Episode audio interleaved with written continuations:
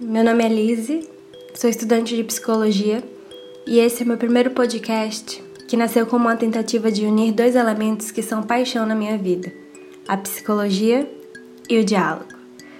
Na verdade, a inspiração surgiu mesmo de um trabalho da faculdade no qual a gente precisou utilizar desse formato para alcançar algumas pessoas. Eu gostei e resolvi continuar. Por isso, no episódio de hoje, para dar início a esse novo projeto, eu gostaria de conversar um pouco sobre uma coisa que Freud não explica, que é a arte de não fazer nada, um assunto muito recorrente nas minhas reflexões. Alguns podem dizer que a velhice chegou mais cedo para mim, e confesso que já fui muito perturbada com esse pensamento. Afinal, muitas vezes eu prefiro Netflix do que a vidinha de balada, ou a companhia de um bom livro de fantasia do que realmente me vestir com a fantasia em dias de carnaval.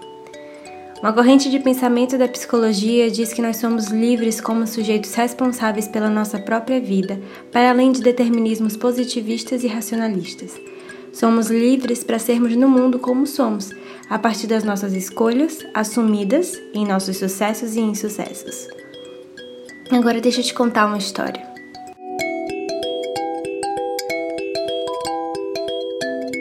Me lembro que nos meus primeiros semestres da faculdade eu queria ser uma máquina. Estudar para tirar 10 em tudo, me destacar nos projetos do curso, participar de todas as palestras e discussões, procurar incessantemente um estágio remunerado. Na minha cabeça, esses eram pré-requisitos essenciais para me tornar uma pessoa útil no mundo. Mas o tempo foi passando e foi quando eu comecei o meu primeiro estágio extracurricular que as coisas começaram a aparecer de uma forma diferente. Eu pegava cerca de quatro ônibus e dois metrôs praticamente todos os dias para trabalhar e estudar. Como a minha aula terminava próximo do horário de iniciar o trabalho, eu tinha que engolir a comida da marmita em 20 minutos cronometrados. E depois disso eu saí correndo debaixo do sol e da chuva sentindo o almoço revirar no estômago. Nos primeiros meses que eu saía de manhã e voltava à noite, de certa forma me trazia um sentimento de satisfação, sabe? Eu me sentia exausta, mas me deitava na cama com a sensação de dever cumprido. Mas o cansaço começou a se tornar tão recorrente que passei a ficar apática com tudo. Eu não gostava mais das aulas, o trabalho só era estressante, sair com os meus amigos não era mais uma opção. Nos tempos livres eu queria era ficar em casa. Então eu comecei a somatizar sem perceber. Somatizar, para quem não sabe, significa transformar conflitos psíquicos em afecções de órgãos ou em problemas psicossomáticos. No caso, senti no corpo o grito da mente. Primeiro tive uma crise de dor de barriga que durou duas semanas, das quais eu continuei indo para o trabalho, rezando para não passar mal na rua sem banheiro por perto. Imagina que loucura, mas só quem já passou por isso sabe. Minha mãe dizia para tirar uns dias de folga, colocar um atestado, sei lá. Mas eu nunca quis fazer isso. Tinha receio de desagradar as pessoas que me deram a oportunidade. Só que teve um dia em que eu não aguentei e meu corpo me obrigou a ficar em casa mesmo assim, provando que é ele quem manda. Enfim, pouco tempo depois de me recuperar desse incidente, comecei a ter febre e uma tosse seca incessante. Quando fiz os exames, deu que eu estava com uma infecção nos pulmões e eu precisaria fazer mais exames para ver se era decorrente de uma pneumonia ou de uma tuberculose. No fim, era só pneumonia mesmo. só.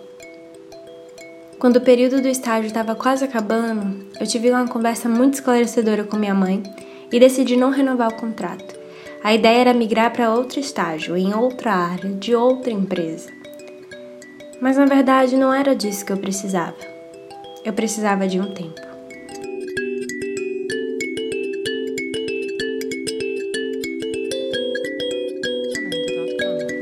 Toda essa minha trajetória foi essencial para me fazer refletir sobre algumas pontuações que se atravessam de diversas formas.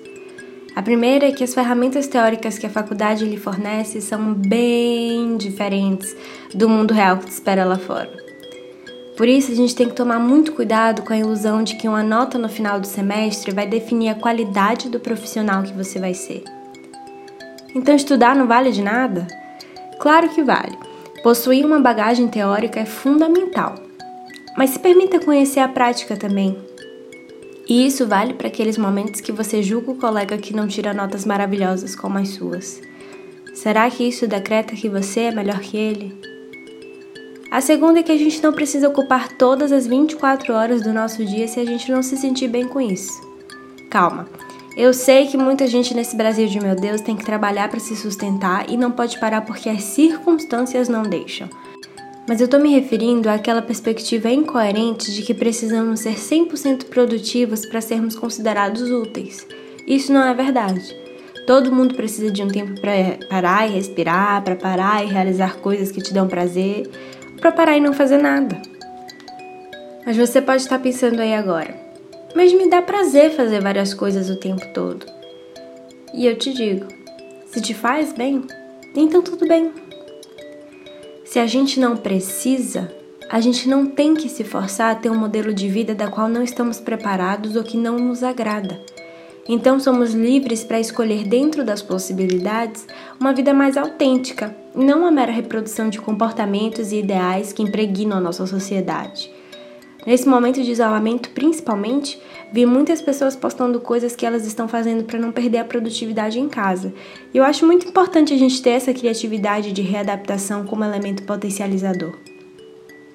Mas não tem problema nenhum se você não está conseguindo fazer exercícios todos os dias, ou assistir todas as lives, ou comer somente coisas saudáveis, ou opinar criticamente sobre o contexto atual e etc. Ou seja, tá tudo bem se você não consegue manter esse ritmo frenético, porque cada um dança ao som da sua própria música, ok? Esse tema de hoje foi inspirado numa publicação de uma página que eu sigo no Insta, fazendo uma alteração daquele trecho que diz: abre aspas. Trabalhe enquanto eles dormem, estude enquanto eles se divertem e lute enquanto eles descansam. E aí na revisão eles acrescentaram tipo assim: Trabalhe enquanto eles dormem e tenha um derrame antes dos 40. Estude enquanto eles se divertem e tenham depressão antes dos 25. Lute enquanto eles descansam e tenha síndrome de burnout aos 30. Tenha um equilíbrio, a vida não se resume ao Whats. Eu achei essa publicação super provocadora e soltei no meu perfil perguntando a opinião das pessoas, e 90% delas que responderam super concordaram. Claro que a provocação foi super extrema e nem tudo na vida se encaixa naquela fórmula. Se eu fizer isso, então acontecerá aquilo. Mas é importante a reflexão sobre essa imposição de ignorar o sofrimento da nossa mente e do nosso corpo para atender às demandas do status. E não pense que o cansaço é puramente corporal. Nossa mente tem um poder de influência tão grande sobre o nosso físico que é por isso que existem diversos profissionais direcionados para a saúde mental, né? Às vezes o corpo aguenta, mas a mente não. Portanto, a arte de fazer nada não precisa te definir como um preguiçoso, um encostado, um inútil. O fazer nada também é fazer algo, principalmente para si mesmo. Cada barco segue o rio no seu próprio ritmo, e tomar consciência dos seus próprios limites, acrescidos de um bom planejamento responsável, é um ótimo início para lidar com essas questões. De qualquer forma, espero de coração que o que foi dito aqui possa servir para você de alguma forma, seja para uma roda de conversa com os amigos, para discussão da mesa do jantar com a família, ou para sua própria reflexão e amadurecimento. Mesmo que você não tenha concordado com nada do que eu disse, eu agradeço por ter ouvido até aqui. Lembre-se sempre de beber água e façam terapia. Grande beijo.